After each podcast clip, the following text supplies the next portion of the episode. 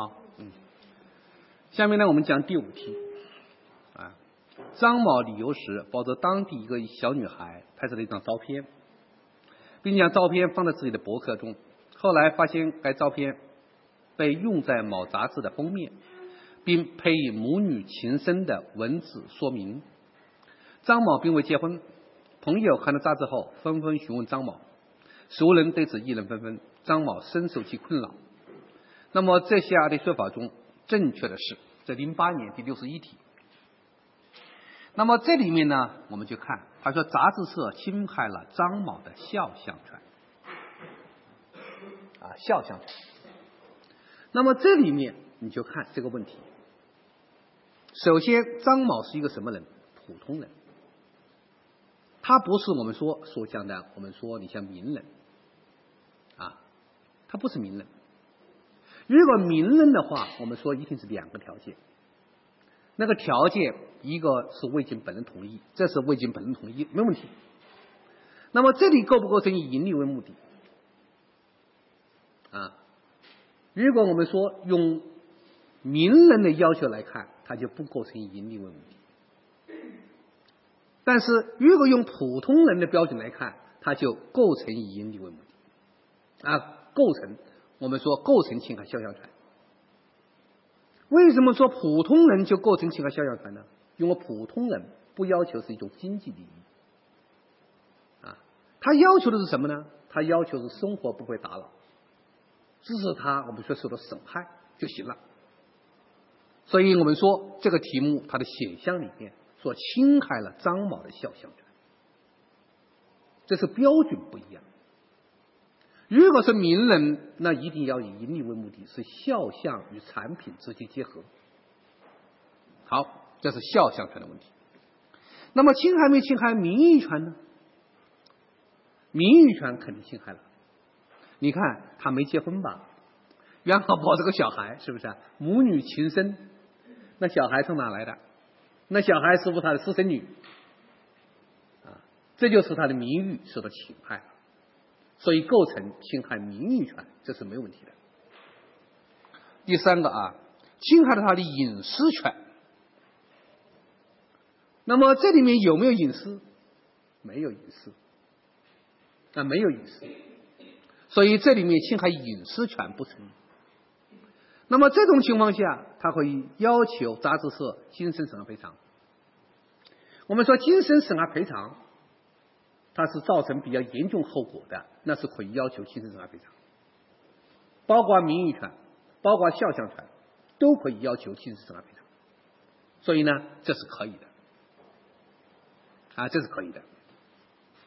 这是我们说，这是零八年的题，零九年第六题，你看啊，零九年他的卷三二十四题，他说朴某。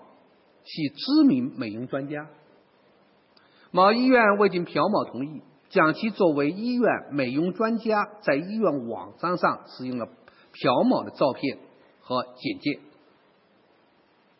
且将朴某名字后名字和简介错误的安在了其他专家的照片旁。下列哪一说法是正确的？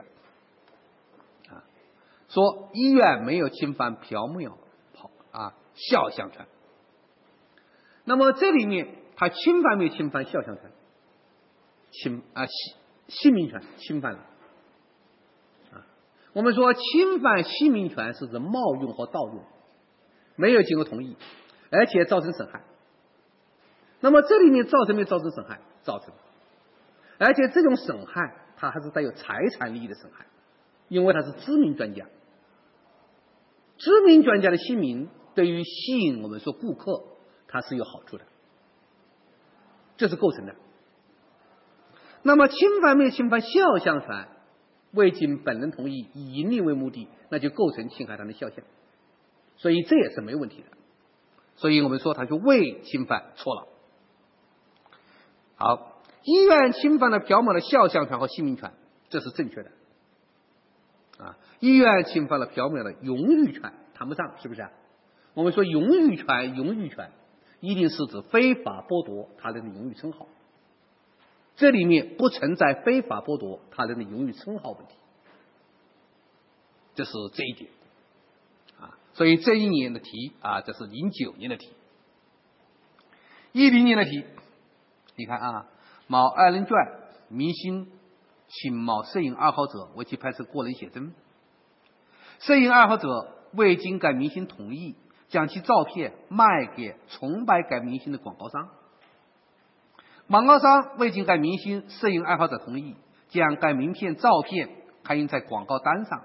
对此，哪个说法是正确的？啊，哪个说法是正确的？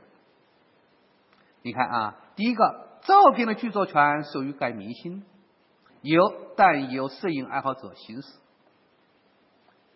那么这里面这个照片的著作权是不是明星？不是，著作权一定是我们说摄影者，他对此享有我们说著作权，啊，享有著作权。它是个写真照片，写真照片我们说含有这种创造性成分，所以符合作品的要求，所以它享有著作权。啊，我前面讲过，如果不是写真照片，不是艺术照片，而是一般的大头照、一般的身份照片，这时候就不存在一个我们说肖像权问题，啊，不存在一个著作权问题，那不存在的。所以你看啊，如果你到我们说照相馆去拍照片，是不是？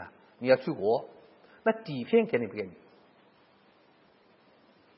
啊，底片给不给？底片是给你的，啊，底片是给你的，所以它也不不存在什么，不存在著作权问题嘛，是不是？好，如果你是拍婚拍结婚照，结婚照有时候底片他是不给你的，啊。那就意味着他享有什么？享有著作权嘛？啊，这实物也是这样的啊，他这个道理的。好，这是一点啊。第二点，他说广告商广告商侵犯了该明星的肖像权，这是没有问题的。啊，你没有经本人同意，而且以盈利为目的，把它刊印在广告单上。这是典型的一个广告行为，是不是啊？所以侵犯了肖像权，没问题，完全符合民法通则一百条未经本人同意以盈利为目的的标准，完全符合。好，第三个啊，广告商侵犯了该明星的名誉权，名誉权谈不上，啊谈不上，因为我们说侵害名誉权一定是诽谤、是诋毁、是编造假的故事。是诋毁他人名誉的行为，所以不构成侵犯名誉权。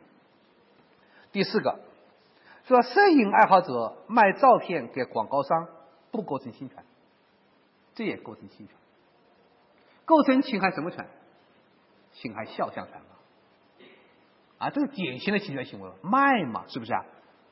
啊，未经本人同意以盈利为目的，那肯定是侵害肖像权的行为，这是没问题的，是不是？所以这里侵害肖像权的主体有两个，一个是摄影爱好者，一个是我们说广告，一个是我们说啊那个广告商啊广告商。好，这是我们说啊一零年的题。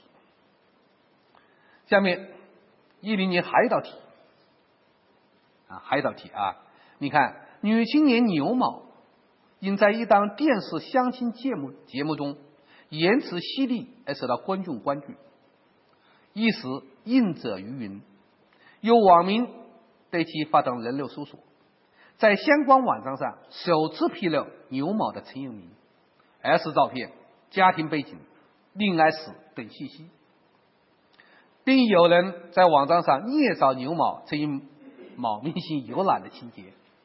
对于网民的行为，下列哪个说法是正确的？那么这里面呢，也反映一个现实生活中的问题，就是网民做了一些事，是不是啊？这时候他侵犯什么权的问题？啊，侵害什么权的问题？第一个，侵害牛某的姓名权。我前面讲过，侵害姓名权的方式一定是冒用、盗用，是不是啊？它的方式是这个，这里存在我们说盗用和冒用吗？不存在。所以呢，它不构成侵害姓名权，啊，不存在侵害姓名权。第二个，你看侵害牛毛的肖像权。那么这里面侵害不侵害肖像权？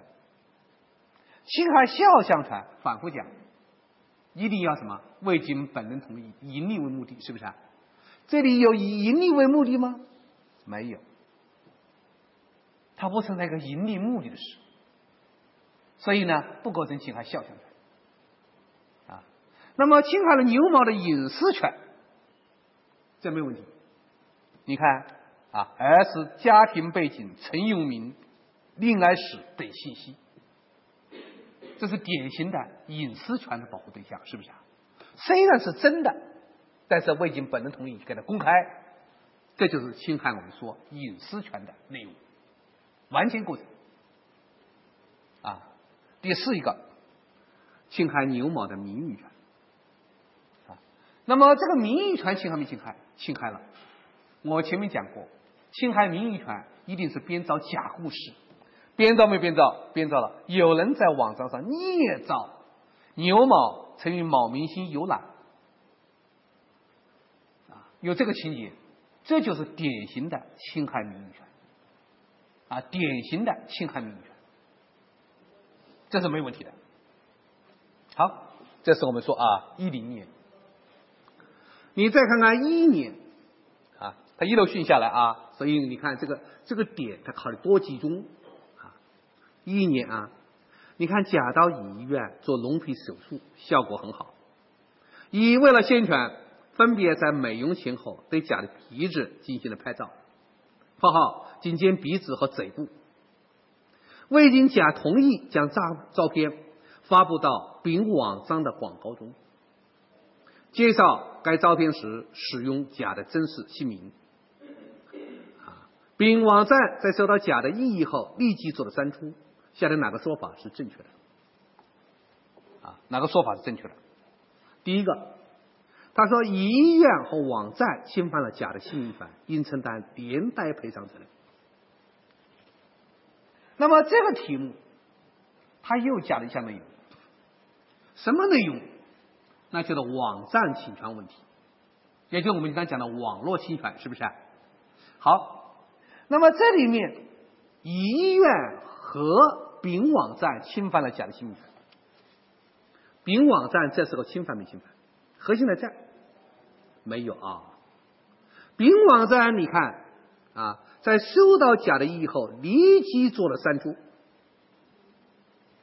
立即做了删除，就表明。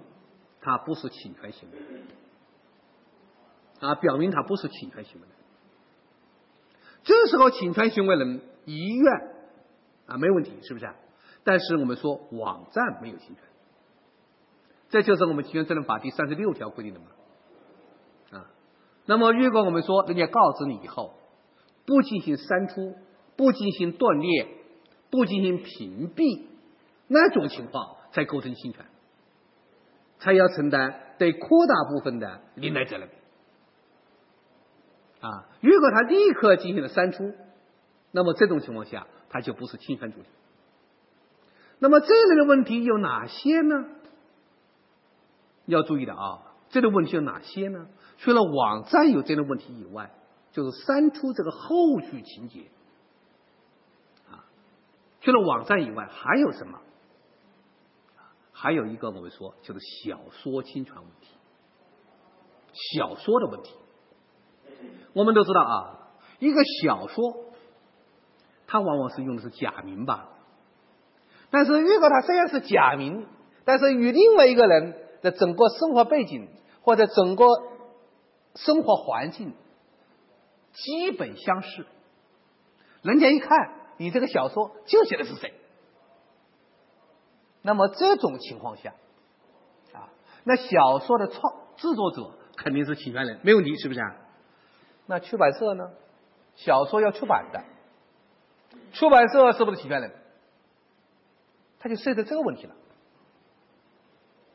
啊，这个时候出版社啊，他也得有个前置程序。什么前置程序呢？就是被侵权人要求出版社是不是？要求出版社，我们说停止出版，在侵害他名誉权，或者呢，他起诉到法院了，法院认定这个作品是侵权作品，啊，那你就不能发行了。如果你继续发行，那就构成侵权；如果你不发行，那就不构成侵权。这小说是这样，是不是？但是如果我们说用的是真名呢？是人物评论呢？是真名？啊，这个又不一样了。如果用的是真名，这时候你杂志社也好，那你有什么？你有一个事先的审查义务。如果你事先不审查，拿来你就发表，那你就有过错。那你就过错，是不是啊？那你就构成侵权主体。所以它是不一样的啊。所以这个网站它也是这样，因为网站它一般不是事先审查，而是事后审查。所以这种情况下，只是针对我说我认定它是侵权产品了，要求你删除，你不删除才构成侵权，否则就不构成侵权。它不一样的啊，这是要注意。好，所以 A 选项是错的。B 选项啊，他说一医院和丙网站侵犯了甲的姓名权，应承担按份赔偿责任，道理是一样的，关键是侵权主体他是不是的问题。那么 C 选项，他说乙医院侵犯了甲的姓名权，这没问题，是不是啊？你用的是真实姓名，你没有经过同意。这就侵犯了姓名权，侵犯姓名权，侵犯姓名权，一个是冒用，一个是盗用，这构成侵犯姓名权。第四个，说医院和某网站侵犯了甲的姓名权和肖像权，但网站可免去承担赔偿责任，这也错了，它就不是侵权主体，网站就不是，核心在这。好，那我再问问大家啊，那么这里面。侵犯姓名权是侵犯了，侵犯没有侵犯甲的肖像权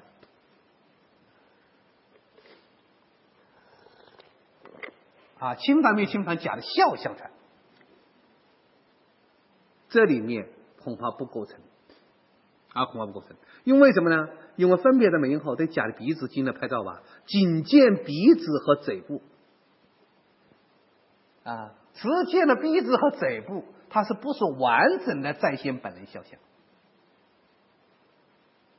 啊，你没法认定这是谁，所以这种情况下就不仅不是侵犯肖像权的问题。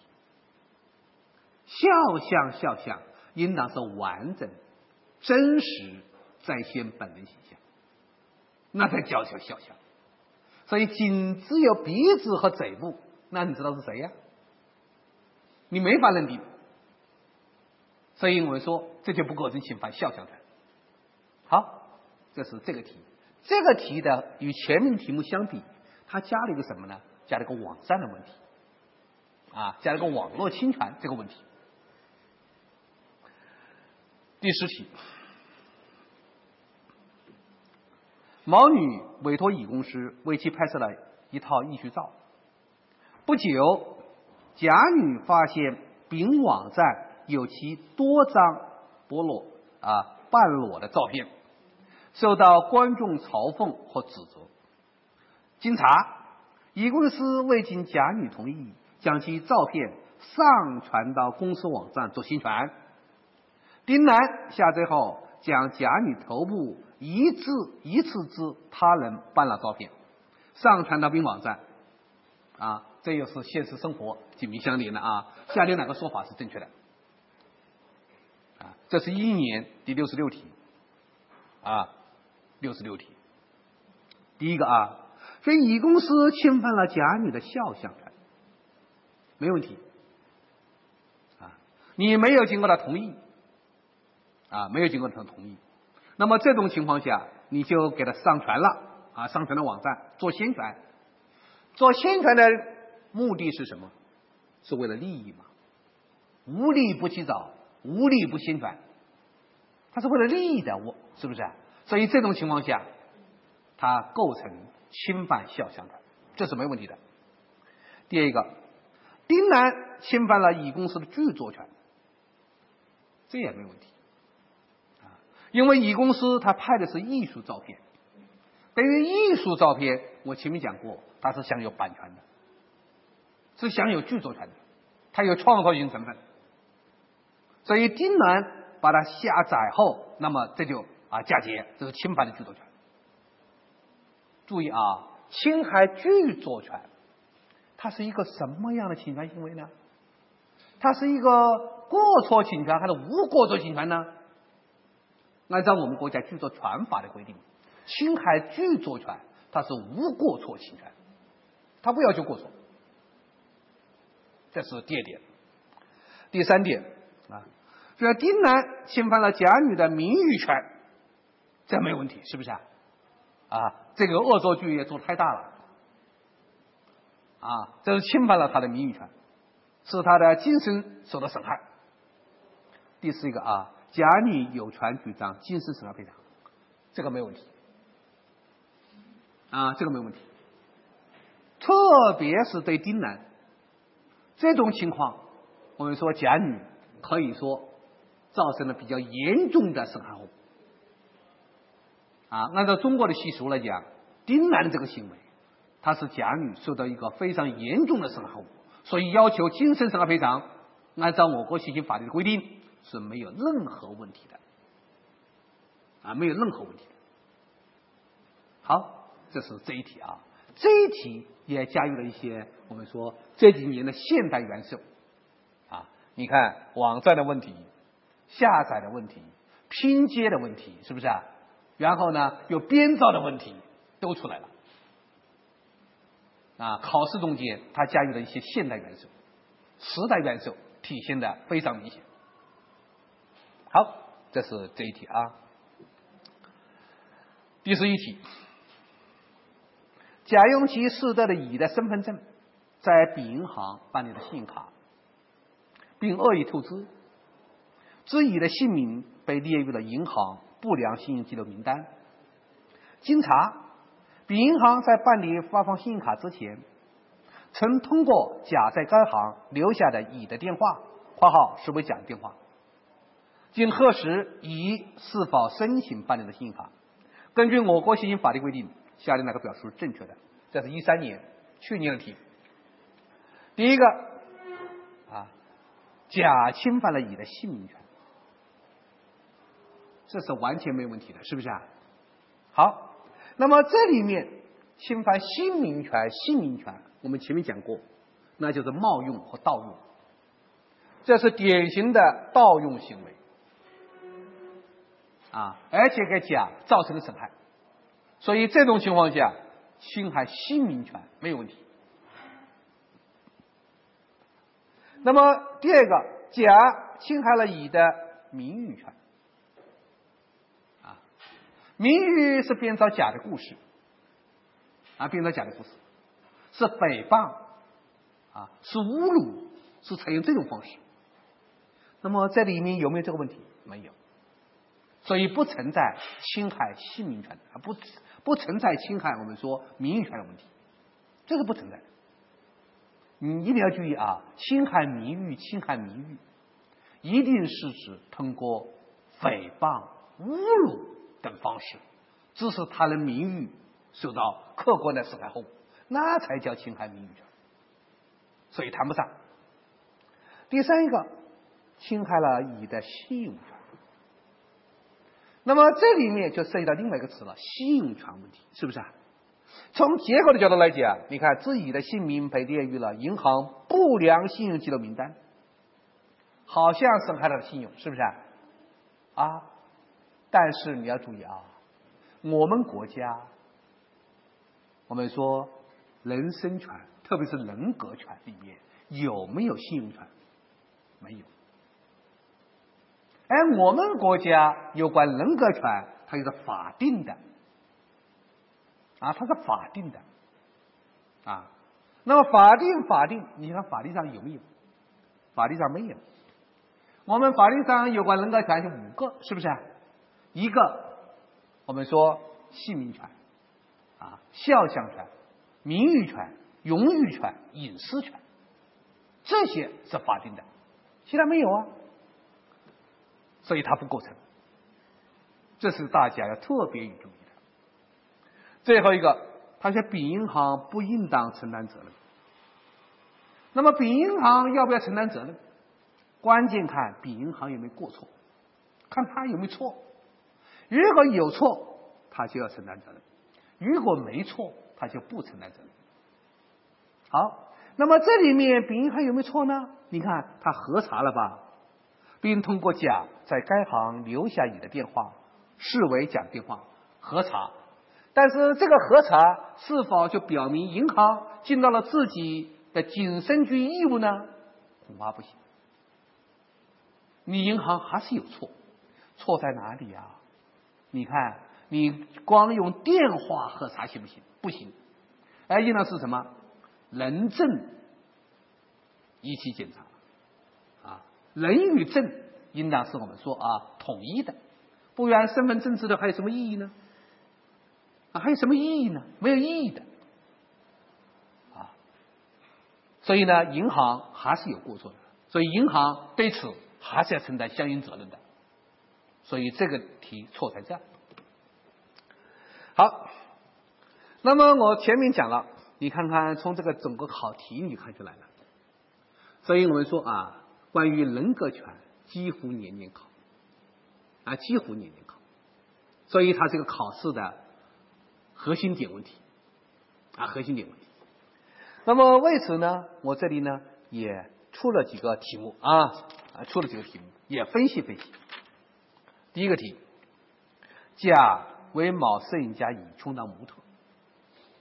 啊拍摄了十五幅裸体与照片，经乙的同意，甲精选其中的一百九十九幅，编辑成《生命的礼赞》，叫丙出版社出版。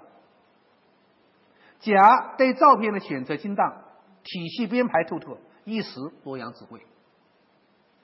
丁出版社经过乙的同意（括号我已经甲的同意），原样啊印制了五千册《生命的礼赞》，在全国销售。关于丁出版社的行为，向他表示正确的是，啊，正确的是，第一个，他说丁侵犯了甲的肖像权，这是没有问题的，啊，侵犯了甲的肖像权没问题的，因为什么？你印制生命的礼赞在全国销售，这里面你经谁的同意了？你是经过乙的同意了，乙出版社同意了，你没有经过啊，你没有经过甲的同意，所以这种情况下，你侵犯了甲的肖像权，而且这个侵犯肖像权，你看有两点吧，一个未经本人同意，第二个以盈利为目的，这都能成立，是不是啊？所以侵犯肖像权没有问题。第二个，丁侵犯了甲的隐私权。那么这里面涉及不涉及隐私？不涉及。我们说隐私，隐私一定是处于我们说啊秘密状态的东西。这里面你已经出版了，编辑成《生命的礼赞》，叫丙出版社出版。你出版了，已经出版了，还有隐私没有？没有了。你已经处分了自己的隐私了，所以不构成侵犯隐私权，这是不构成的。你没有隐私了，啊，你已经公开了。好，这是第二点啊。第三个，侵犯了甲的姓名权，姓名姓名，一个是冒用，一个是盗用，这才构成侵害姓名权。这里面没有冒用，也没有盗用，所以呢，不构成侵害姓名权的。第四个，侵害了甲的著作权。这是没有问题的。你看，这里面你看经过乙同意，甲精选其中一百一十九十九幅，编辑成《生命的礼赞》。这个这就涉及到了甲对这个《生命的礼赞》，他享有著作权。这个著作权是什么著作权？它不是摄影作品的著作权。摄影作品的著作权是谁享有的？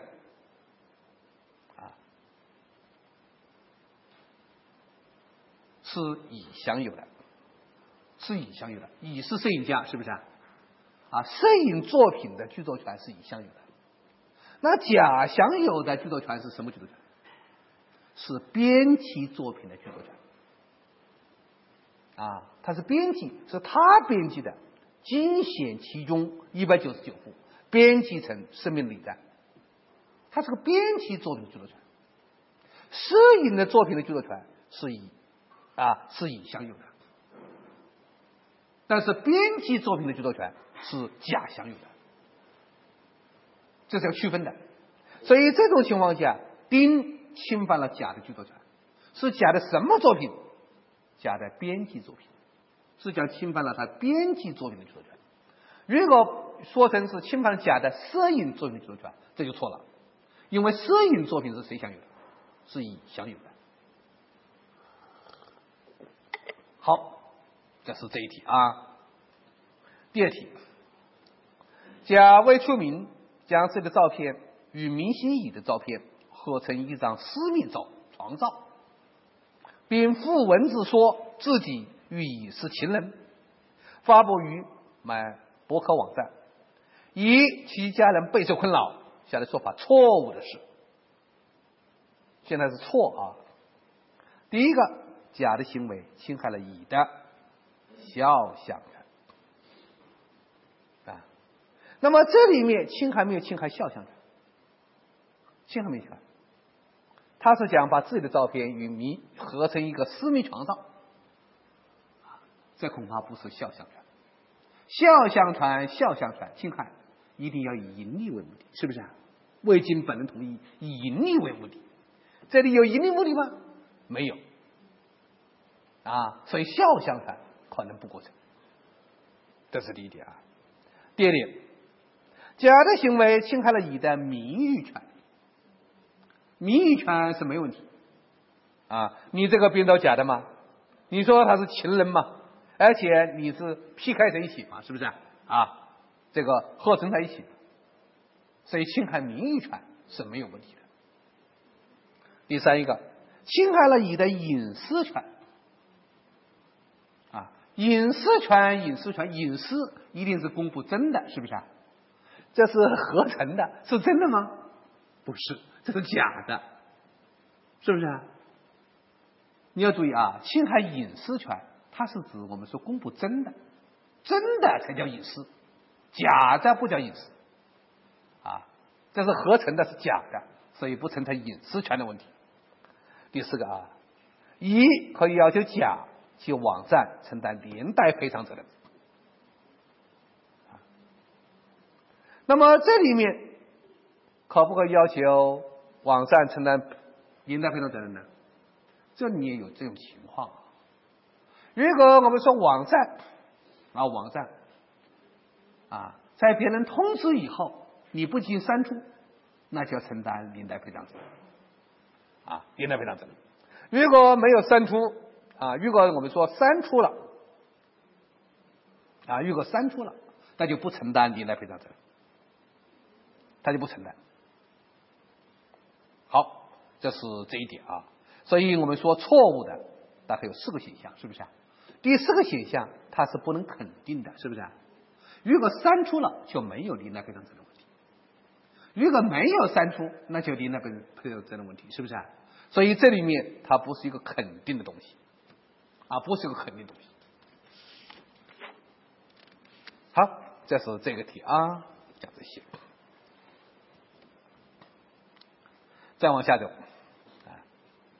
说某报社记者甲为报道当地某女过地户的发家历史，写了一篇精彩的报道。戏剧题在两年内快速致富的时机，因收获大意，甲将其报道配发的照片中以周礼周礼错等为丙啊，乙丙均已结婚啊，并且照片中显示与乙非常亲密。消息出现在当地有影响力的报纸上之后，当地人啊。议论乙和丙有不正当关系，对此下列表述正确的是。那么第一个虽然毛毛说侵犯了丙的肖像权，那么这里面它存在不存在肖像权？恐怕不存在。它是一个报道啊，它是个报道，是不是啊？而且没有任何盈利目的，所以它不是个肖像权问题。好，第二个说甲和报社应承担共同侵权责任。那这是个什么问题？要不要共同承担？不能这么讲，因为甲他是报社的什么职工嘛，他的行为是什么行为？是职务行为嘛？啊，所以这里面你要说侵权责任主体是谁，只能是报社嘛，不是甲嘛？啊，它是个职务行为问题，所以我们说它就不存在共同侵权。这是第二个，第三一个，丙可以选择甲和报社承担侵权损害责任，因为甲本身就不是侵权责任主体，因为他的行为是职务行为，是不是啊？侵权责任主体是谁？是报社，所以不存在一个选择问题。错在这，是不是？第四个，丙可以要求报社赔礼道歉或者恢复名誉，这个没问题，是不是？啊这个侵权责任具体是谁？是报社。所以我们说，侵害的是什么权？侵害的是名誉权。所以要求报社，我们说赔礼道歉，啊，或者消去影响、恢复名誉，这都是没问题的，啊，都是没问题的。好，这是我们讲啊，关于侵害人身权的有关问题。第二个问题，啊，第二个问题。我们要讲讲精神损害赔偿问题啊，精神损害赔偿。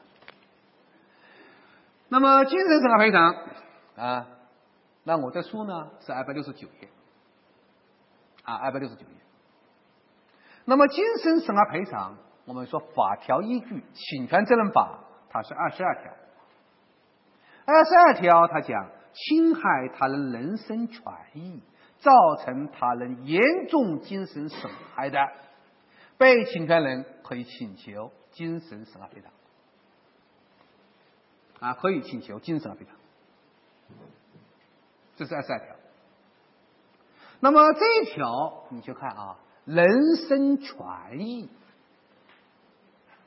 啊，人身权益是不是？这里权是指权利，益是指利益。这是大家要仔细辨别的啊！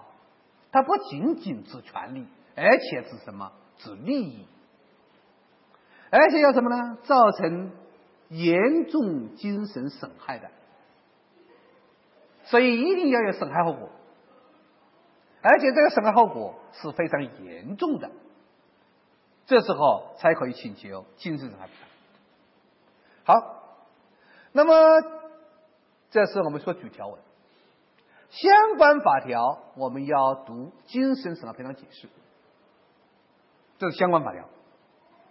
那么这个相关法条里面，我呢是要有个归纳啊啊归纳啊，还有其他有关条文有归纳。这个归纳呢，大概就是我们说五赔五不赔啊五赔五不赔。五赔我们看看，第一个。第一条是不是？那就侵害生命权、健康权、身体权啊，侵害生命权、健康权、身体权。那么这种情况下是可以要求精神损害赔偿的。当然，物质损害赔偿肯定要赔，但是除了物质损害赔偿以外，我们说还可以要求精神损害赔偿。举个例子啊。你一拳打过去，把人眼睛打瞎了，眼睛打瞎了，你还治疗是不是啊？那治疗费、误工费、营养费啊、医药费，这是物质损害赔偿。但是打瞎以后，你去想啊，对他生活有没有影响啊？有吧？甚至包括他的婚配都有影响吧？如果没结婚，是不是啊？哪一个姑娘也不愿意找一个窦月龙吧？所以我们说这里面，他就可能对他的精神有影响，精神造成损害。所以这种情况下呢，除了物质损害赔偿，那还有精神损害赔偿。那这三个权利，生命、健康、身体，这三个权是不是？这三个权有什么特点？这三个权是以你的身体为媒介的，身体为载体的。所以我们说这是一个啊。第二个，那就侵害姓名、肖像、名誉、名荣誉，实际上还加一个什么？加个隐私啊，隐私权啊。当时为什么没讲隐私呢？因为当时的话，那时候隐私还没独立出来，是不是？所以呢，现在讲个隐私。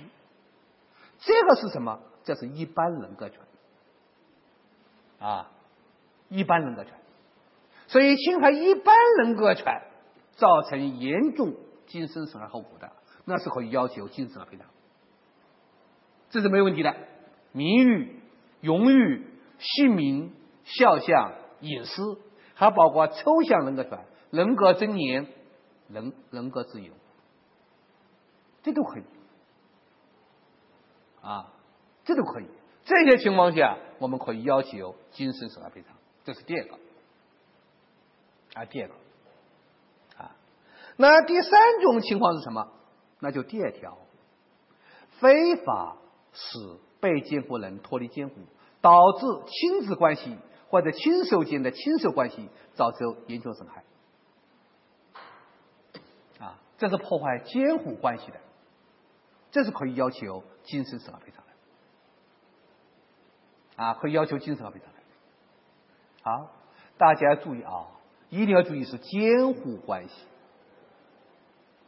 比方说，你把人家孩子拐跑了，这是人家找了一年。这种情况下，除了物质损害赔偿以外，还有精神损害赔偿。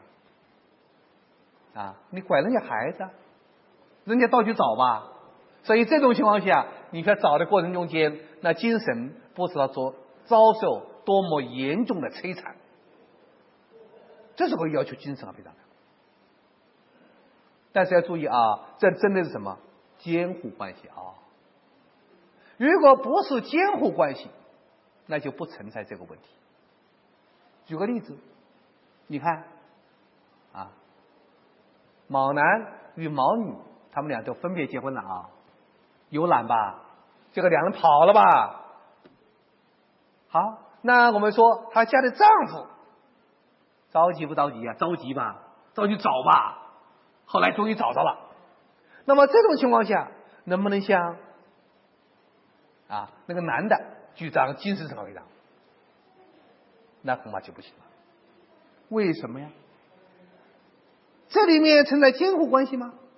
不存在吗？这是涉及到男女不道德的私奔问题嘛？它是由道德规范约束嘛？不是由法律规范约束啊？它是这么问题嘛？好，这是这一点啊。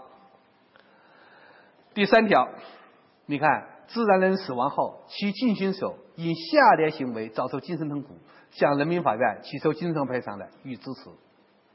这就涉及到什么呢？你看啊，一个死者的姓名、肖像、名誉、荣誉、贷款的和隐私啊，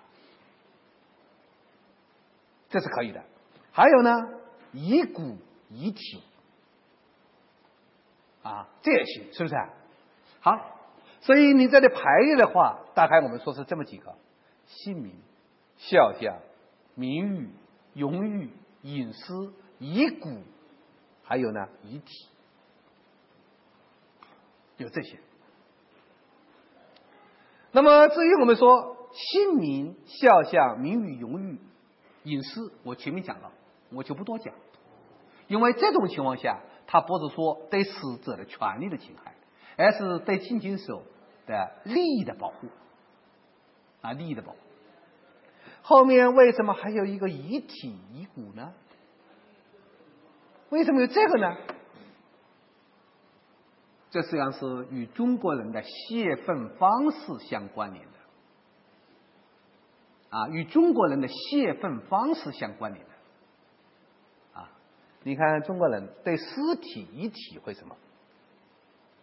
啊，中国人要气过头了叫什么？叫鞭尸，还有五马分尸，有这些吧？泄愤方式吧？为什么还有遗骨呢？烂了是不是？中国人还有什么？挫骨扬灰。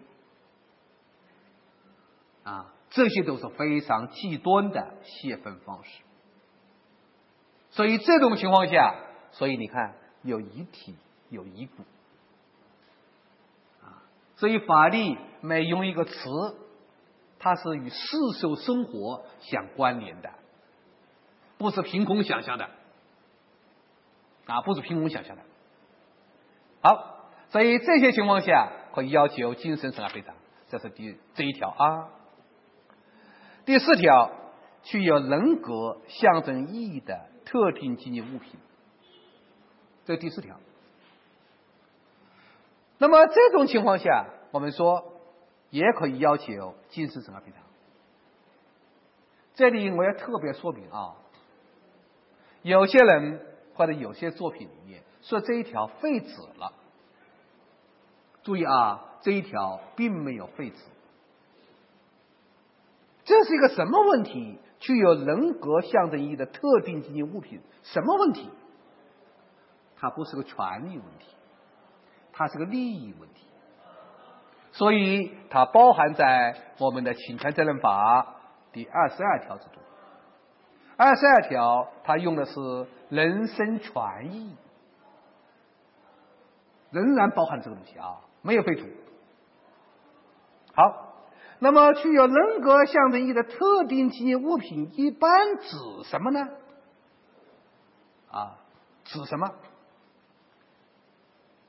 它应当是具有永久性的，是不是啊？永久性灭失这种东西，具有人格象征意义的，它往往指些什么东西？这个既不能扩大，也不能缩小，啊。它一般呢是指什么呢？我们说第一个，大概结婚纪念的，你像录像带啊这类东西啊，结婚纪念的录像带。那么这种东西或者结婚纪念照片，这具有人格象的意义，而且是永久纪念物品，是特定纪念物品。这个可以，啊，为什么这个可以呢？因为一般来讲，人们结婚一辈子大概多数人也就一次，啊，多数多数人就一次，是不是？所以我们经常说人生三件事嘛，啊，人生三件事，一件事啊，金榜题名嘛，一件事洞房花烛嘛，是不是？啊？啊，还有还有什么事？一共是三件事啊：洞房花烛、金榜题名，啊，是不是还有喜得贵子啊？啊，人生三件大事啊！所以我们说，这里面它就特定经营物品啊，特定经营品。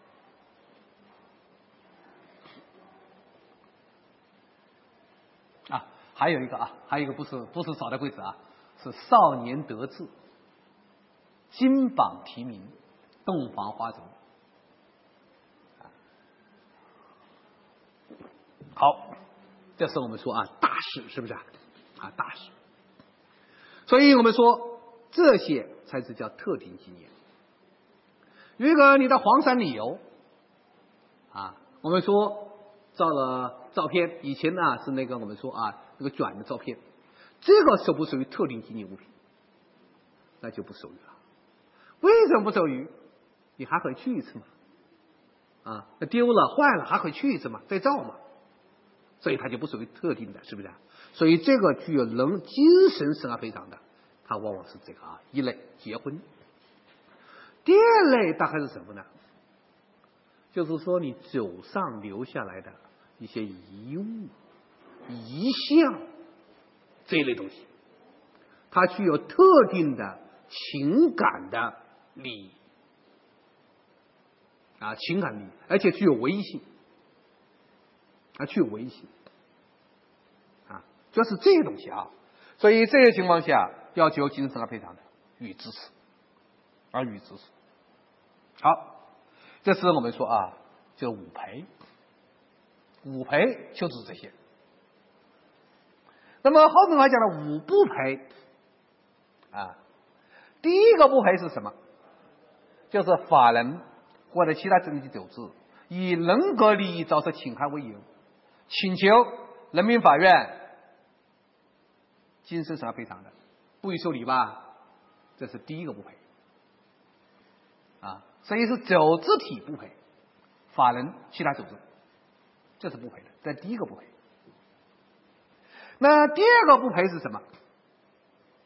就是说，你的人身权受到侵害，但是结果不严重，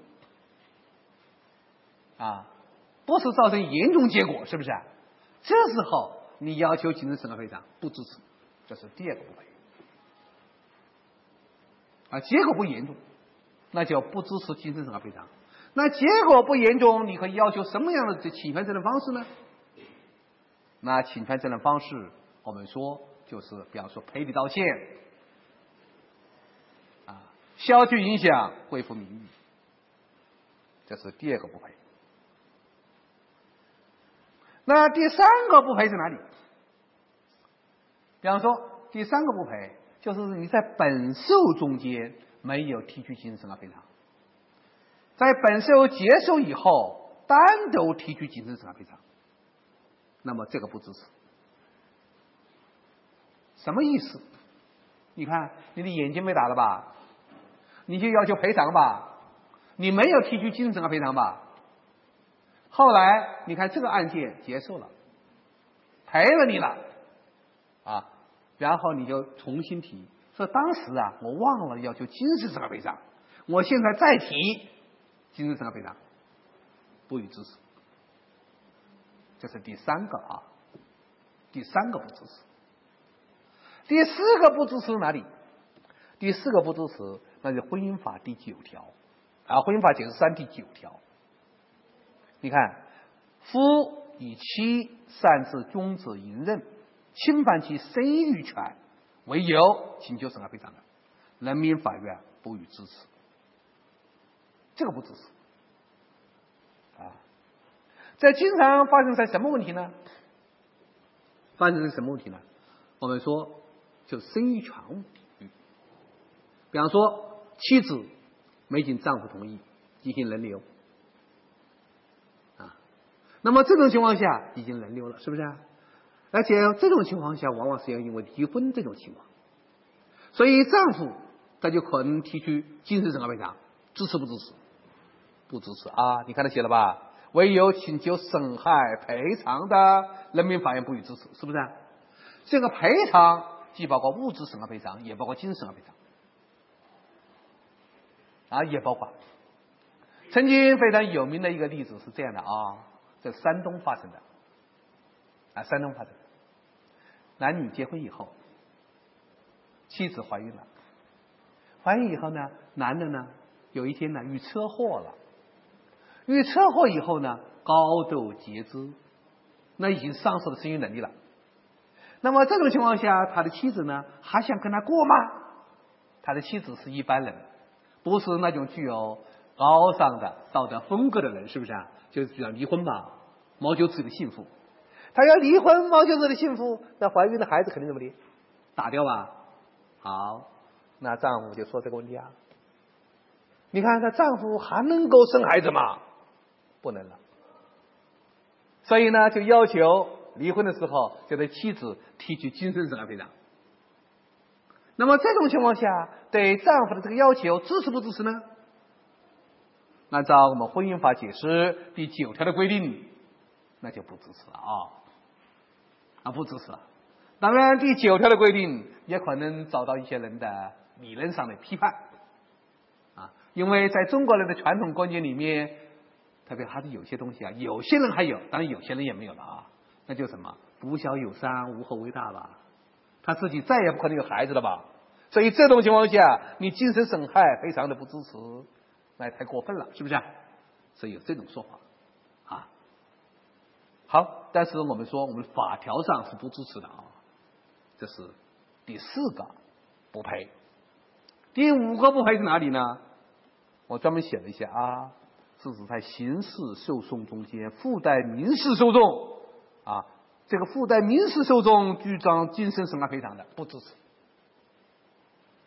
啊这是讲刑事附带民事诉讼的问题，啊，不支持。好，所以我们说有五赔五不赔。那么在这个领域，我们说经常也是啊考题啊，经常出考题。那么你就看啊，这个真题回顾里面，零零年他出的是这个题：吴某与张某。于一九九九年十月二日举行结婚典礼。同日，吴某将拍摄婚礼活动的一套胶卷交给某彩色客运公司冲印，并预交冲印费二十四元。彩色客运公司开出一张啊印单交给吴某，应当上事先印好了“遇意外损坏和损失，本赔偿同等同号胶卷一卷”。或者相当价值的现金的字样。后，彩印公司将该胶卷遗失，吴某要求精神损失啊，赔偿精神损失。那么，彩色客运公司应用免责条款啊，只同意赔偿一个胶卷的钱。哪一个观点是正确的？这零年的题是不是？好，第一个啊，他给彩色客运公司支付退还客运费和赔偿同号同类同号胶卷或相当价值的。责任啊，在上面虽然写了啊，赔什么同等同号这个胶卷或者相应的奖金，是不是啊？但是这个条款是个什么条款？这是个格式条款啊，这是格式条款啊。如果我们说不是格式条款，那是约定优先，是不是啊？但是格式条款如果违反了公平原则，这个条款或者无效或者被撤销，只有这个问题在里面啊。所以我们说啊，这是有问题的啊。第二个，应当按照消费者权益保护法的规定，认定应当上的责任条款啊，责任条款无效啊。这是第二个啊，第二个。那么。那么责任条款要认定无效，认定无效啊，对不对？责任条款认定无效呢，它有个问题啊，什么问题呢？就是免除自己责任。这里面呢，它还不是免除自己责任，不是免除啊，它是我们说缩小自己责任。第三一个啊，他们应当按照合同法的规定。确认应当上的责任条款显示公平予撤销，啊，予撤销，这个呢恐怕也有一些问题，啊，也有一些问题。第四个，说彩色客运公司违约且遗失的是具有珍贵纪念意义的照片，应当赔偿吴某精神损害，这是对的。这就是说，具有特定意义的纪念物品，可以要求精神损害赔偿。啊，可以要求精神赔偿。这是这一题啊，这零零年的题。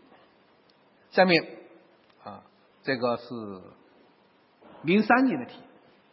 你看啊，说某广告公司与金某出差时，在金某房屋的院墙上刷写了一条妇女卫生巾广告。金某一个月后回来。受到他人耻笑，遂向广告公司交涉，该案应当如何处理？啊，如何处理？好，你看你出差吧，出差就在那房屋的院墙上刷一条卫生巾广告吧。好，那么这边你就看这个广告公司这个行为是不是侵权行为？广告公司这个行为肯定属于什么？侵权行为。啊，广告公司这个行为肯定属于侵权行为，是不是啊？你没有经过他同意，你就把在这个人家院墙上刷广告，那肯定属于侵权，这是没有问题的。但是广告公司这个侵权是侵害什么权？侵害财产权啊，侵害财产权的问题，这是第一点啊。所以广告公司应当恢复原状，这是没有任何问题的啊。侵权那一定恢复原状。第二点啊，广告公司应当赔偿其精神损害，那就这个问题啦。侵害财产权能不能要求精神损害？这是不允许的。我前面讲过，要求精神损害赔偿的是五赔，是不是啊？你看，以生命为载体的生命权、健康权、身体权，还有一般人格权，还有又是脱离监护关系，还有我们说啊啊，就是我们说啊，这个具有人格象征意义的物品，还有我们说侵害死者的。姓名肖像等等这些，他是这些才可以要求精神赔偿，所以这个现象是错了。第三个啊，广告公司应向金茂支付使用院墙一个月的费用，这也没问题啊，因为他有一个月，你用了一个月，如果你用了一个月，这个费用不支持。那实际上构成一个什么？构成了一个不当得利啊！所以他可以要求这一个月的使用费用，实际上是不当得利的返还请求权。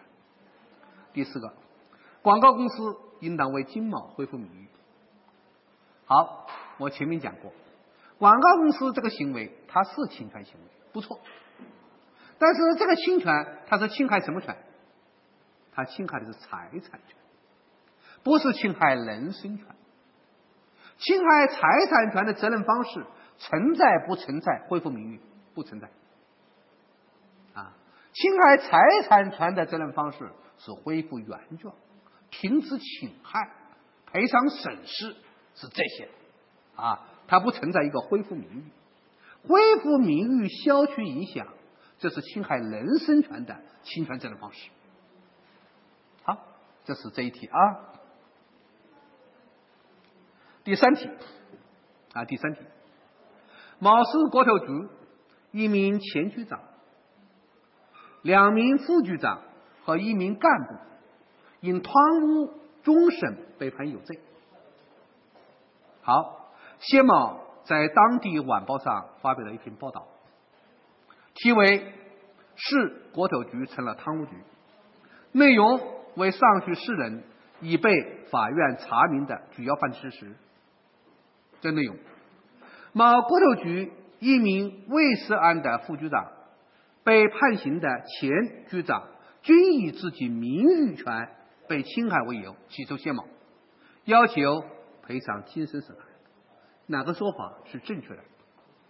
这是零六年转三第十三题。好，那你就看看，第一个，他说三原告的诉讼主张。均能够成立。好，要求精神损害赔偿，国投局行不行？肯定不行。国投局是个走字体啊，精神损害赔偿对走字体那是不予支持，它是属于我们说五不赔的范畴之一。这是第一点啊，所以 A 选项是有问题的啊，A 选项有问题。第二个。国投局的诉讼主张成立，副局长及前局长的诉讼主张不成立，肯定错了，因为国投局这个主张是不成立的，啊，他不能成为这个诉讼的主体，精神损害赔偿主体，所以 B 选项错了，C 选项啊，他说国投局及副局长的诉讼主张成立，前局长的诉讼主张不成立，这也错了。这是不能成立的啊！第四个啊，第四个说三原告的诉讼主张均不成立，这是对的过头区的主张是不成立的，啊，不成立的啊。那么这里面啊，他是写了什么呢？上述四人均被调查查明的主要犯的事实，啊，这里面啊，他就涉及到什么？他是一个是，这里面呢，一名未涉案的副局长被判刑的前局长，那么前局长你是犯罪，所以给你报道能不能公开？当然能公开。涉及不涉及的名誉侵害不涉及，所以呢，你也就不能要求精神损害赔偿，啊，不能要求这个精神损害赔偿，是不是？还有一个啊，没有我们说还有一个副局长，一名未涉案的副局长，他行不行？啊，这里面他是写国土局，没写你，对你的名誉没有侵害，所以谈不上。对他的名誉权进行侵害的问题，这是这一点啊。所以这个题目他考察了我们说要求精神损害赔偿啊，哪些人可以和他的前提条件啊，前提条件。好，这是第三题，第四题啊，第四题，你看啊，文某在倒车时操作失误。撞上冯某新买的轿车，致其严重受伤。冯某因处理该事故而耽误了与女友的约会，并因此争吵分手。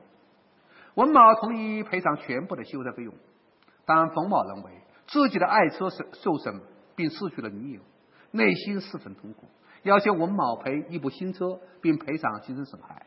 下列哪个说法是正确的？首先看。你文某倒车失误，撞上了冯某新买的轿车，这是一个财产损害还是人身伤害？是侵害财产权还是侵害人身权？这是侵害财产权的问题。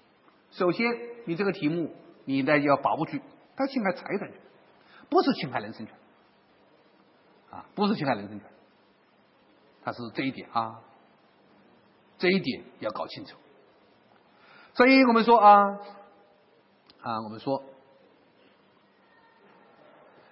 文某啊应当赔偿马某一部新车，这是赔新车的问题呢？啊赔新车的问题呢，还是赔这个车的修理费用的问题呢？如果能够恢复原状，那就恢复原状，是不是啊？只有不能够恢复原状的，才是赔偿损失。它有这个问题在里面啊，所以我们说文某应当赔偿冯某一辆新车有问题啊，因为一旦车撞了，你求的都要赔偿新车，这还了得了？是不是啊？他能够修好，那就付一个修理费的问题，不是赔新车的问题。所以这个诉讼请求那是不能支持的，你的诉讼请求过分了。当然了，如果这个车撞的我们说非常严重，是不是啊？不能修好，那就赔新车的问题。好，这是一点啊。第二个，文某应向冯某支付精神损害抚慰金，这是一个财产损害问题，不是一个人身侵权的问题。所以谈不上精神损害赔偿金，这个请求不支持。啊，第三一个，文某应当向冯某赔礼道歉，财产损害不存在赔讨道歉这种，不存在。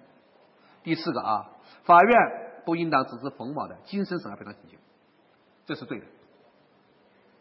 啊，财产损害那有精神损害赔偿请求？啊，这是对的。好。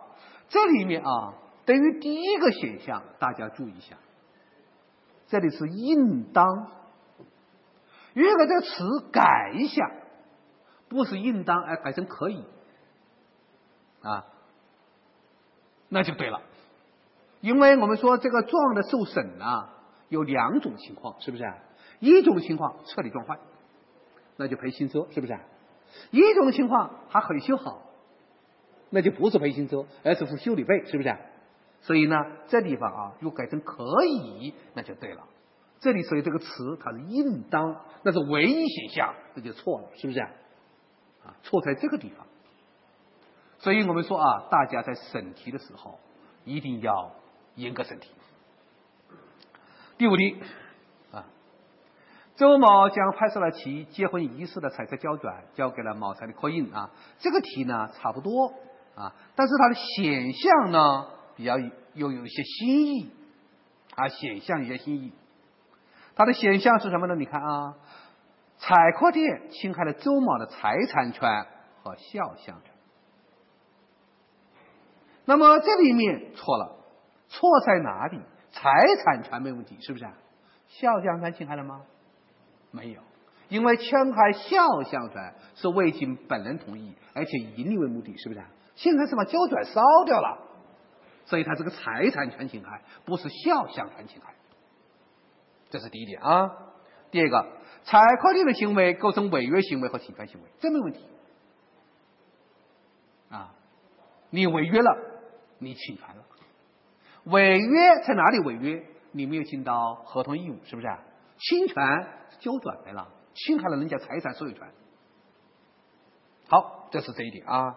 第三个，采购店应当赔偿交转费并返还冲洗费，这没问题，是不是？这是我们说啊，这是我们说，这是基于违约而要求返还交转费并。返还冲洗费，这是没问题的，这是基于违约行为就会要求的。第四个，周某的精神的赔偿请求应当得到支持，这是基于侵权，这是针对我们说具有人格象征意义的特定经济物品，所以呢，他要求精神的赔偿予以支持。好，这是这一题啊。另外呢，底下还出了一个大概是类似的模拟展望题，你看，甲。将摄录婚礼庆典活动的仅有的一盘录像带制作成 VCD，啊，保存。乙的店铺因雇员丙不慎失火烧毁，导致录像带灭失，下列哪种说法正确？具有类似性。啊，说甲可以对乙提起违约之诉，并请求精神损害赔偿。违约之诉能不能请求精神损害赔偿？不行。可不可以提起违约？可以，但是违约之诉不存在精神损害赔偿问题。第二个啊，甲可对乙提出侵权之诉，并请求精神损害赔偿，这个没问题啊。精神损害赔偿，注意一定是针对什么侵权之诉。第三个，甲只能对丙提起侵权之诉，并请求精神损害赔偿，这只能错了，因为这种情况下他享有选择权。第四个啊，甲可以对乙提起违约之诉或侵权之诉，不能提起精神损害赔偿。错了，如果提侵权之诉，他就会提精神损害赔偿；提违约之诉，不能要求精神损害赔偿。好，我今天上午要讲的两个问题，就给大家讲到这里，谢谢大家。